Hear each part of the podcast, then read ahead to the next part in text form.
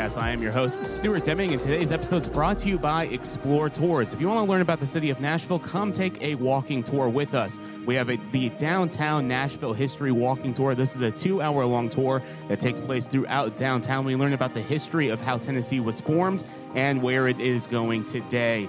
Uh, you can go over to exploretours.com to book your ticket today. Use code ND10 to take 10% off your order. We hope that you enjoyed the day trip series. We went all out throughout the state of Tennessee from Sevierville to Chattanooga, even up the road to Bowling Green, Kentucky. So we hope that you enjoyed that day trip series. We are getting back into the swing of regular episodes as of today. And joining me in studio is mayoral candidate Jeff Yarbro. You're also a senator for the state of Tennessee. Jeff, good morning, and how are you? Morning. I'm doing great, sir. Uh, so, Jeff, how are you feeling? We're about a week and a week and two days away from the That's election.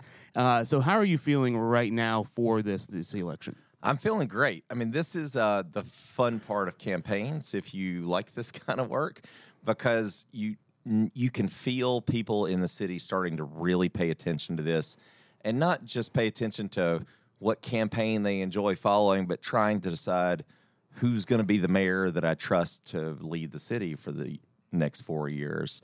And there's a lot of good candidates, and and it's really fun to be out moving from one end of the county to the other for 12 hours, 14 hours a day, trying to convince them to to to to, to vote along the way. So, Are, are you like right now in the campaign trail? Are you going door to door, or is it more still meetings? Because there's no more forums or anything, right? so there are no more forums, so we're doing a little bit of everything. So Okay. it's not unusual for me to spend a couple hours knocking on doors. Already this morning, we were out talking to uh, you know our waste services department, having events through seven or nine, I think from seven to nine o'clock tonight. And so there's just events every day. Then when we have downtime, we're usually sitting outside of a polling location, Yeah.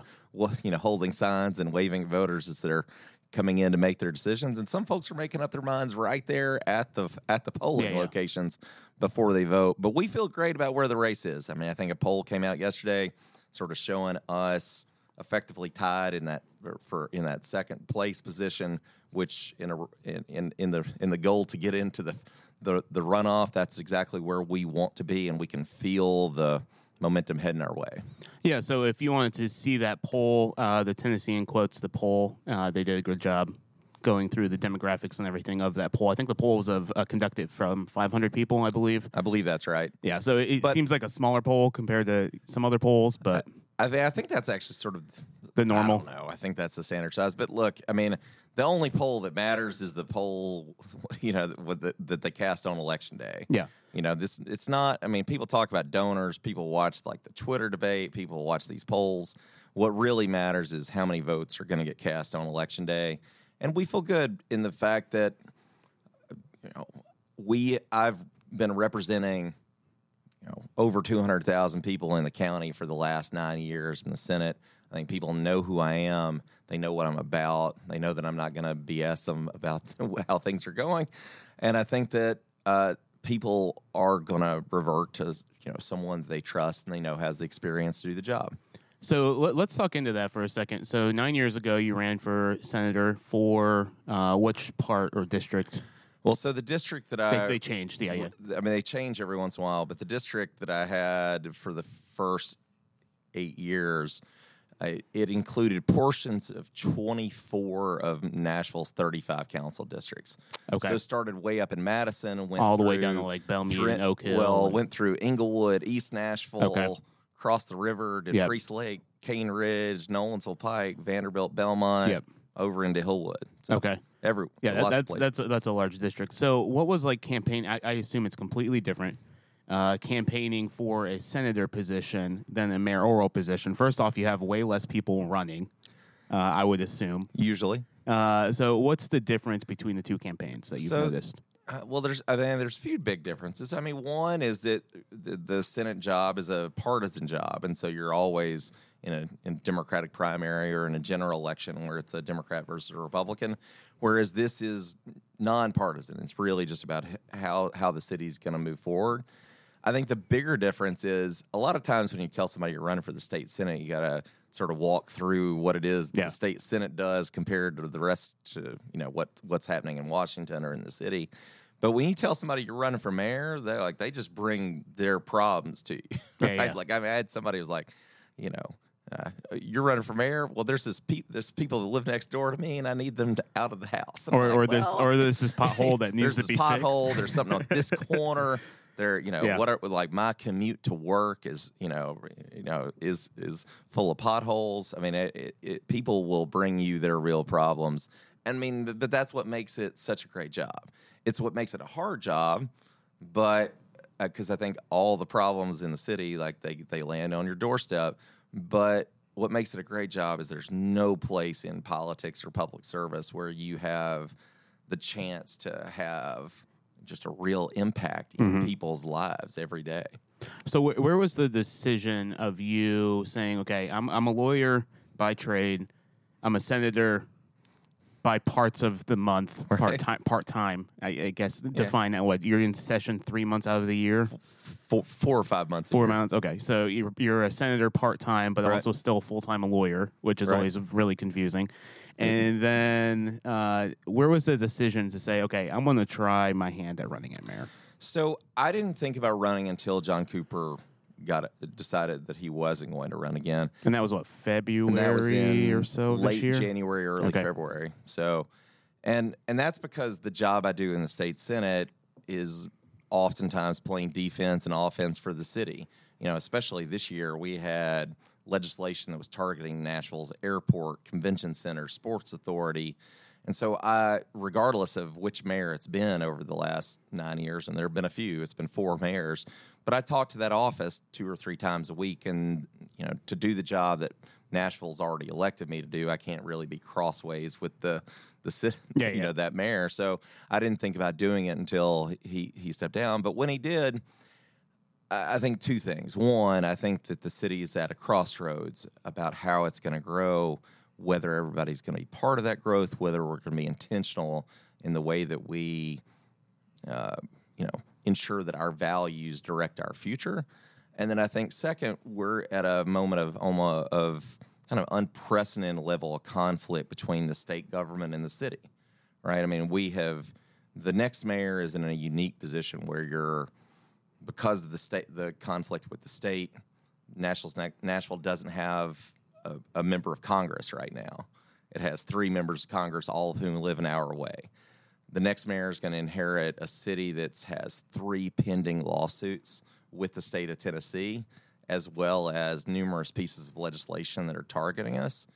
And if we can't figure out a way to normalize that relationship and navigate it, it's going to be a really complicated task for anybody who's going to be the next mayor.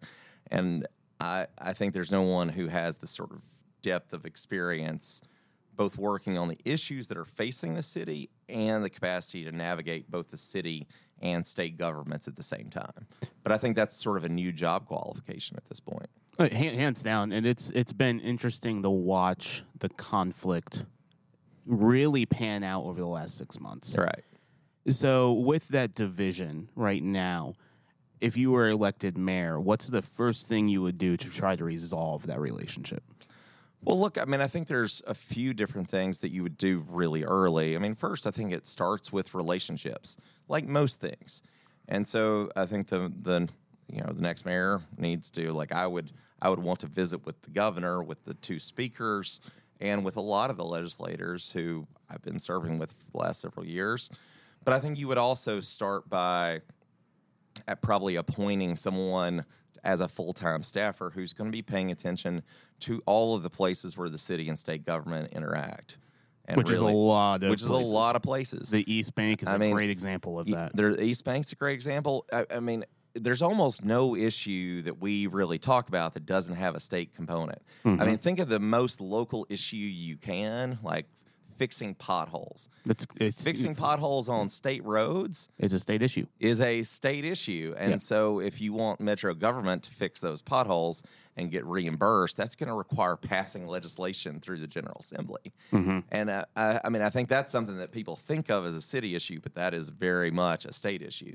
If you want to build transit, you're going to have to be working hand in hand in glove with the state government. And you know, so the the state is an obstacle that we don't need, and a partner we would prefer to have on almost every issue.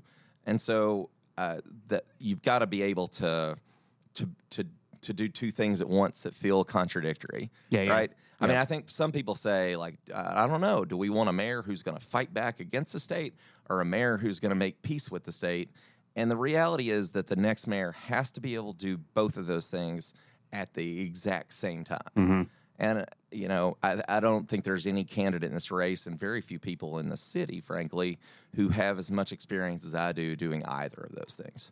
Yeah, and it's it's interesting because the city wants to have its own identity, but at the end of the day, we are in the middle of Tennessee, and so it's it's that balance. It's it's trying to figure out like, hey, what's best for both parties in this situation. And, and frankly, it's best for both parties for Nashville to have its own Yes. identity. Yes. Oh, like, absolutely. like I mean that this is a dumb fight. Let's be very clear. I mean, there. It, I told somebody it's like getting in a fight with your spouse and burning down the garage to get even.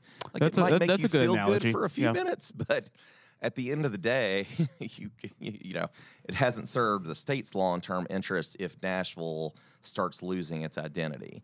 Right? I mean, the companies that are choosing to locate here, the people that are choosing to stay in Nashville or to to move into Nashville, they're drawn to the cultural, you know, offerings that we have, to the welcoming, inclusive community that we are.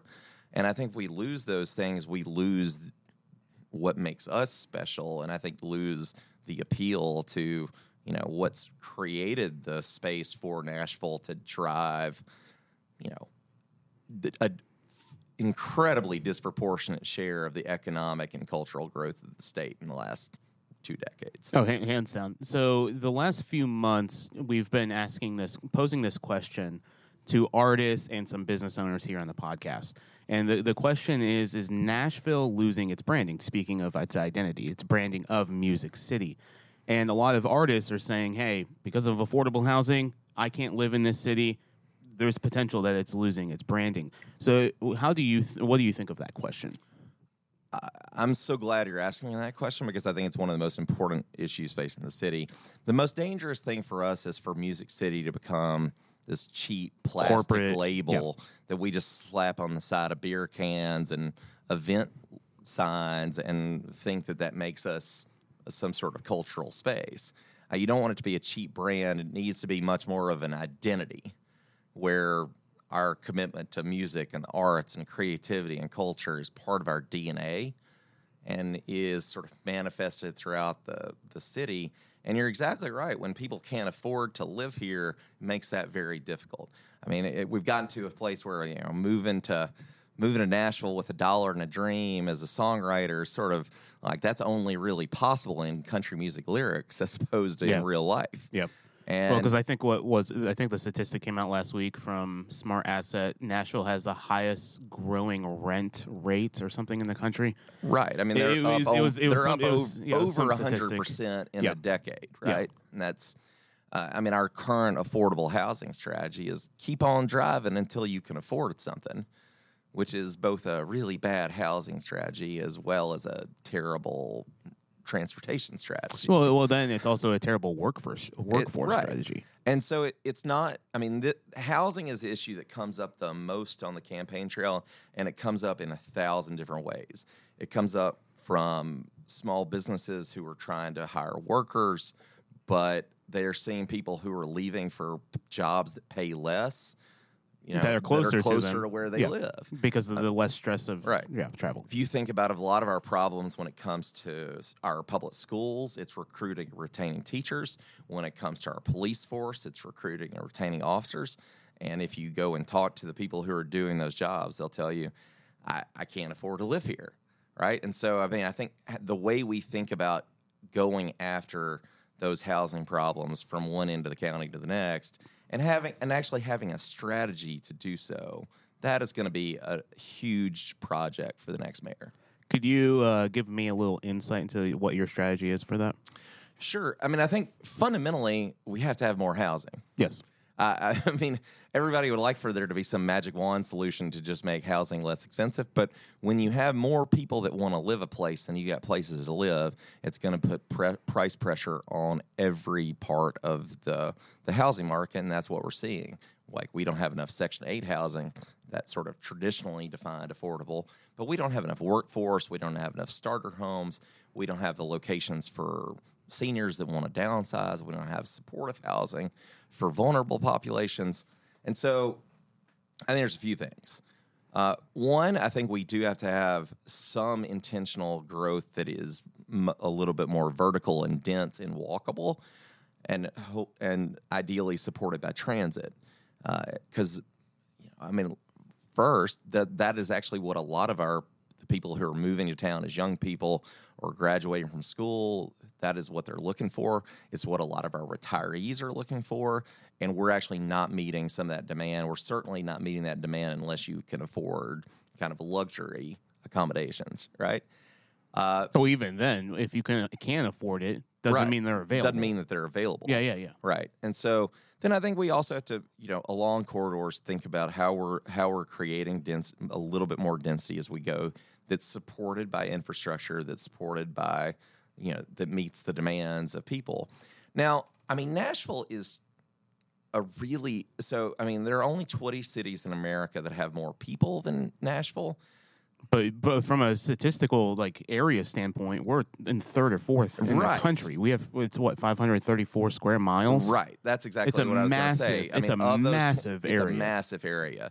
I mean, it could take you an hour to drive across the county. That's right. And so Yeah. we don't have to have mid-rise, d- you know, density from one end of the county to the next. But we do have to be pretty intentional about having some more density in, in certain parts of the city just to accommodate the needs and demands of the population. I think second, we got to figure out a way to clean up, speed up, and uh, the the permitting inspecting process. It's taking too long. It's it's it's far too difficult uh, for for people that are trying to build to go through that process, and that literally makes it harder for them to do the work. It And they makes it more more, yeah. expensive Yep. for them, and then ultimately the end user. I think we also should be using taking advantage of the property tax freezes to you know ensure that people aren't getting pushed out of the neighborhoods they help build. Mm-hmm. And so, I mean, I think, but if you don't get the private sector into this, I mean, this is not a government program that gets you to the housing you need. The government's got to going to have to be part of really driving those things that the market's not going to create. Yep. Like your government's got to be part of the supportive housing. Probably has to initiate some of the work. You know, when you try to think about creating artistic districts, where we're really trying to drive affordable housing for creatives, but but I think that primarily you've got to figure out a way that it's people are making money by building more affordable housing. And I think Metro Council uh, they passed that law where it's the tax incentive. Uh, basically, Right. if you're building a certain amount of your inventory, you get less on your property taxes. I think over a 10 year period or something. That's I right. can't remember the exact dates, uh, but that that's a really good incentive. So you mentioned the creative class. And uh, recently on your campaign, you came out with this new strategy for the creative class. So break that down for me, and what does that look like? Sure. Well, I mean, I think that the the real point here is that you can't just assume that this is going to take care of itself. And uh, historically speaking, that's never been the case. There's always been some linkage between the leadership of the city, both philanthropic and government, and the development of the arts. And I think that, especially in a city that's dealing with housing issues, we've got to make sure that we're dealing with that. So, I mean, one, I think we, if Nashville ceases to be a live music city, Then then, we're we done. see it, Then we're, we're done. done, Yeah. right?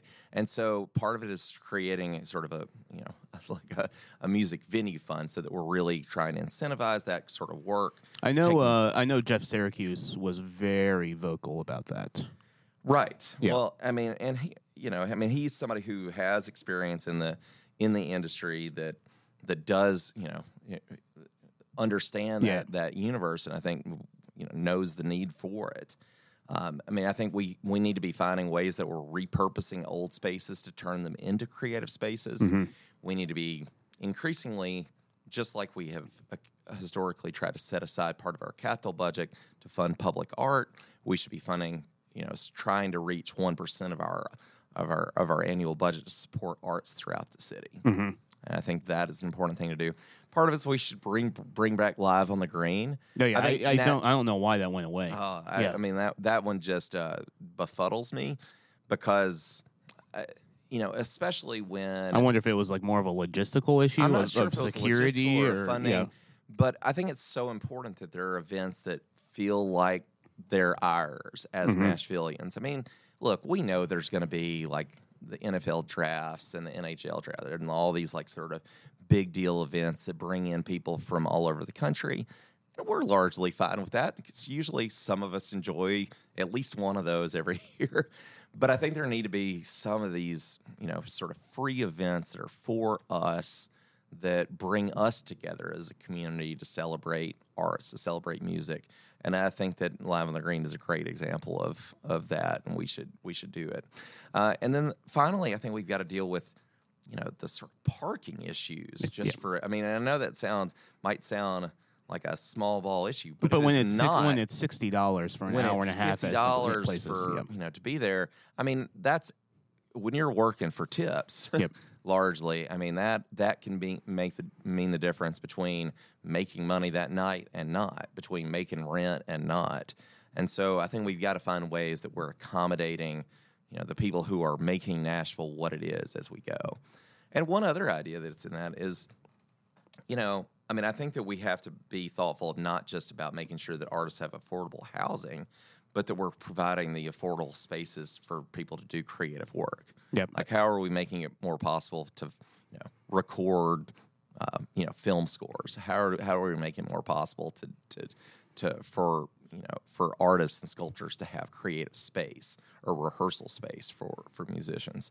And that, and and I think that that is uh, should be done sort of through districts, if you will, like where we really try to create hubs throughout the county where uh, where you're cr- kind of creating a natural center of gravity for artist communities to gather and form. Because I think anybody that really spends time with artists knows that you know it, it's actually ar- different artists from different you know modes and Yeah, yeah. genres kind of coming together that then gives you the capacity for new creativity to Mm-hmm. kind of emerge. And I think there's some really good examples around Nashville, like the Forge. Right. Uh, I think it's uh, Create Six One Five. That's a brand new one off of. It's near Murfreesboro Pike. Right. Uh, there's that one in East Nashville, right off of Main Street. So there, there's. I mean, I think I think the. Buchanan Arts District is kind Oh, of be incredible. Like where Yep. you've got Elephant Gallery and like there's several different creative spaces there. I mean, I think there that is the you know being a little bit intentional without making that you know sort of cookie cutter. Yeah, yeah, yeah. Because you want it to, to still reflect neighborhood, neighborhood and- and yep, creative influence. of course. But I think ways to, to try to foster that is. It should be intentional. So speaking of neighborhoods, uh, the big one of the biggest pieces of conversation over the next four years for this next mayor is going to be the East Bank. This No is doubt. this is going to be. it- I've talked to some real estate experts that have traveled around the world, and they are comparing where Nashville is to Dubai. And, and and some of these guys are saying Nashville. Like I, I literally heard a story this last week.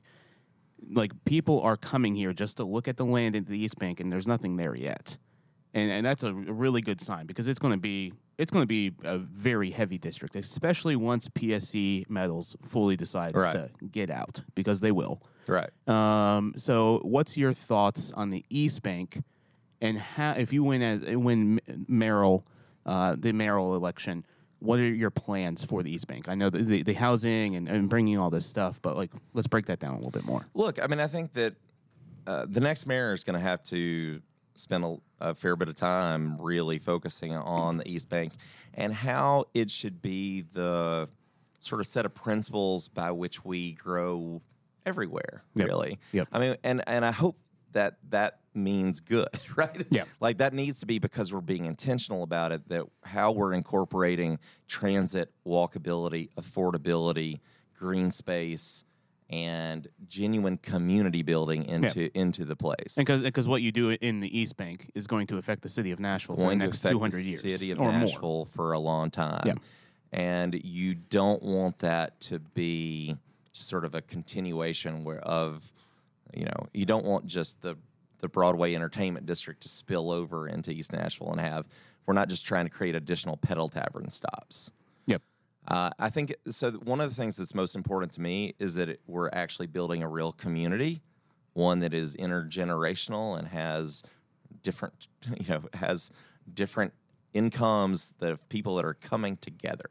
Like this is that sort of opportunity, and I think we that's probably the only way it works. I, I, don't I don't want to just see too much of our downtown space be for you know 20 somethings who just moved in and retirees like you need people to be able to live there in for longer time periods and so, So- i think the way that you actually the focus on having distinct neighbor you know distinct feeling neighborhoods over there matters i think the way that we build transit in, into the the bones of the east bank is a huge both opportunity and responsibility for the next mayor you know i mean one of the challenges that we have on transit is the you know uh, a lot of our downtown streetscape really comes from the time when like Andrew Jackson was practicing law Yep. and people were riding around on horses. Yep. So we don't have the the sort of s- you know scale of street that makes transit that you know making street level transit isn't easy here, right? Yeah, and now a good example of this, I picked up some clients at the Four Seasons this last weekend,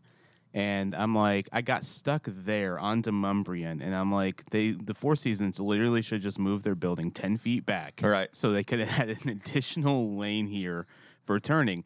And what's crazy, and I like I'm complaining about this, but like I waited ten minutes to turn into the Four Seasons, and I'm like, this should not be happening on This like this doesn't make main sense. corridor in, Right. in a street going to like a, a a predominant hotel here. So it's just yeah, it's super no, and I, interesting. I, but I think that's uh, you know, but but you know, when you're starting from the parking lots of the East Bank, I mean, you really do get to ensure that you're building, you know, dedicated lane transit into that, that you're building pedestrian infrastructure into that, and I think that's a really important thing for the city. Because and then I think building affordability into it, so it actually feels more like a Wrigleyville, and yeah, I mean, if it, I think the less it feels like a sort of luxury enclave over there, the better. Yeah. I mean, there's obviously there's going to be some Yep. some high end uh, you know places, that, Probably the Travel America site. right? Yeah. But but I, but that doesn't need to be the whole the entirety of it. And I'll tell you the other thing that I don't think has gotten as much attention is it's this huge opportunity for us to reclaim the river.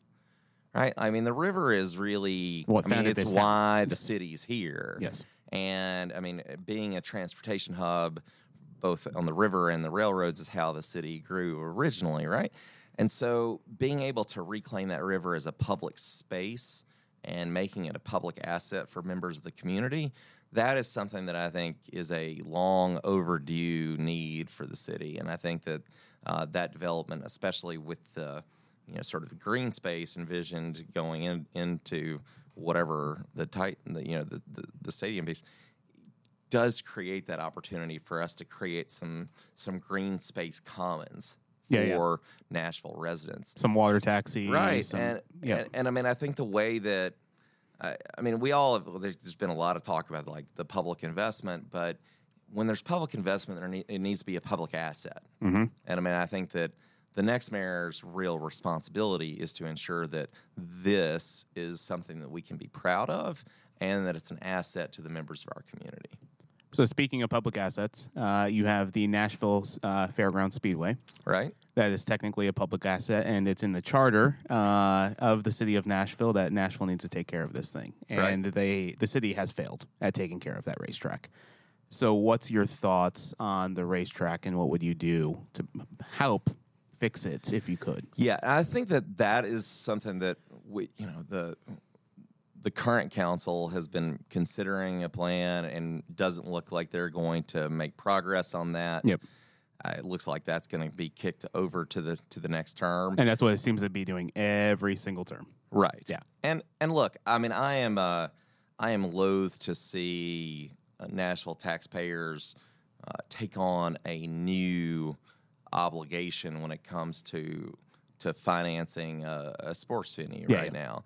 I mean, I think that I think we have fatigue. We have I think we fatigue. have serious fatigue Mm-hmm. until you actually. I mean, I think uh, somebody mentioned like Major League Baseball to me. I was like, I think a lot of people in Nashville want to see us invest in some little league fields before yeah. we start talking about another big league sport. The the thing that's interesting about the Nashville Stars is, according to their organization, it's going to be completely privately funded. and and that that is a beautiful thing. Yes. People that want to want to talk about how you're going to privately finance and it's not gonna not going to be coming, you know, not going to require taxpayers being a backstop. I think those are conversations that we're eager to have as Oh, a yeah. city right now. And but but I but I don't th- but you know so but I think that uh, we we got to be very careful when it comes to Nashville taxpayer money and ensuring that we're really focusing on you know consolidating, making sure that this is a great place to live in order to you know before we start thinking about whatever you know those other big projects down the road. And so that's sort of my instinctual approach as it as it comes to the racetrack. I mean, look, I'm not. I mean, I grew up. In, you know, I'm from Dyersburg, Tennessee. Grew up wishing that I was related to Cale Yarbrough. Yeah, you yeah. know, so like, I mean, I like racing, but like, I but I don't know that that we need to be jumping, you know, feet first into a huge construction project. Yeah, yeah. So, um, but Especially because there's so many construction projects in town. that's right. Yeah. But I think we I think the next mayor is going to have to figure out a way to, to navigate that and figure out what the future of that location is that's that's really consistent with what Nashville's, you know, voted on in the charter and it might mean that we have to sort of put competing visions of of this in front of the voters again. Yeah, yeah. And sort of think through like what choice are we willing to make as a city? Yep. Uh, so last question from me is: uh, crime has been rising dramatically over the last couple weeks. It seems like, Right. uh, especially in surrounding counties and in Nashville counties. So, if you were elected mayor, what's one thing that you would do to reduce crime in the city?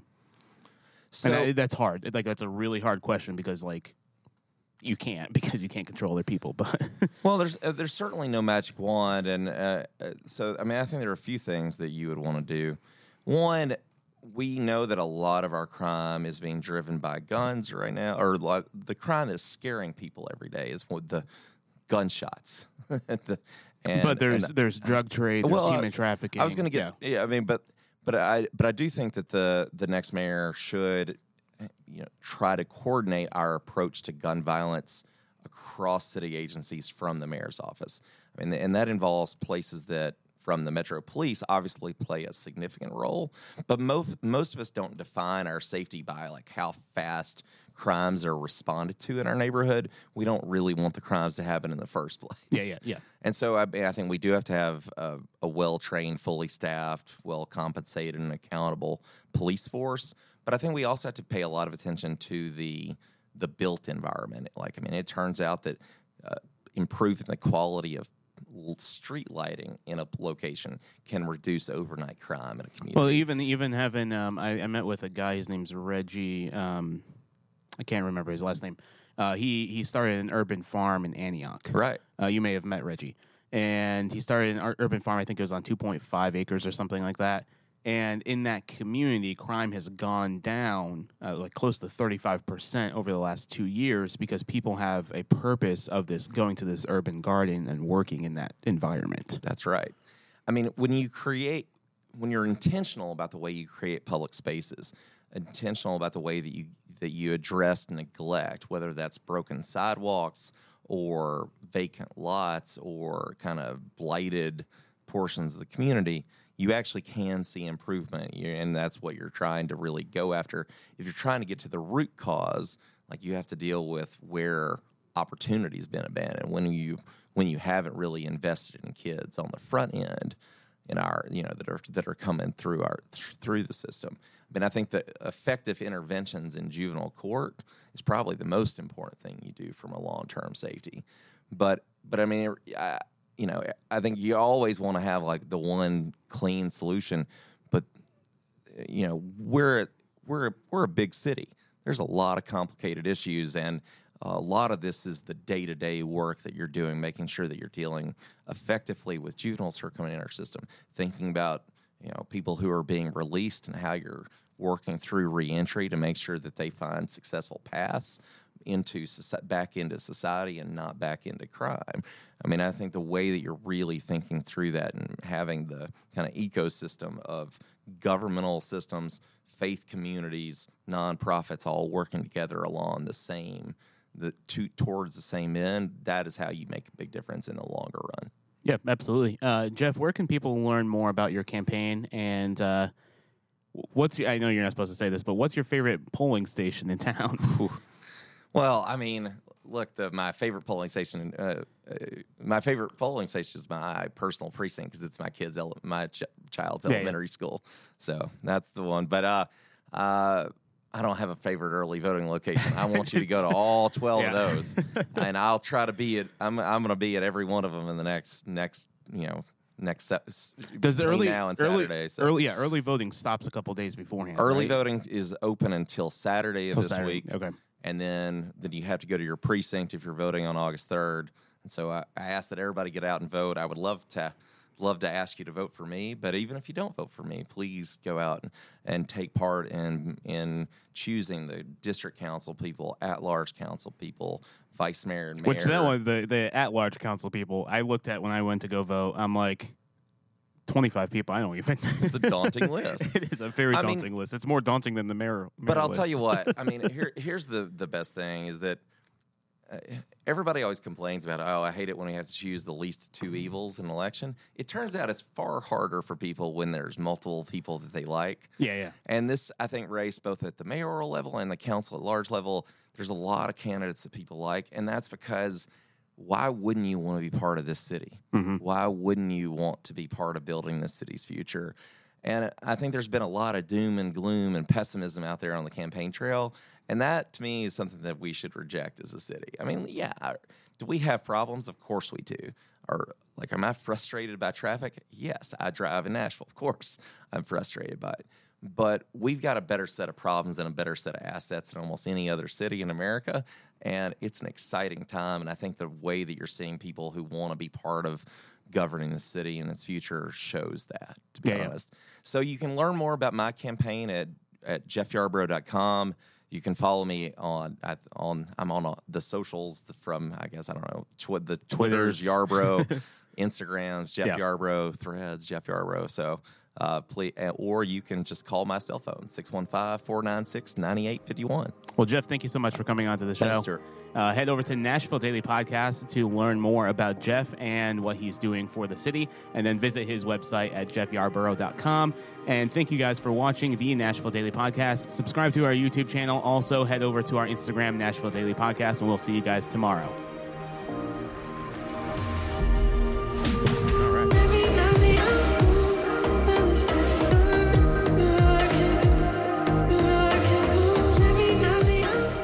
Thank you for listening to the Nashville Daily Podcast. If you want to learn more, head to NashvilleDailyPodcast.com. You can also follow us on social media at xplr.nash on Instagram, Nashville Daily Podcast on YouTube, and xplr.nash on YouTube as well. The Nashville Daily Podcast is an XPLR LLC production, copyright 2023.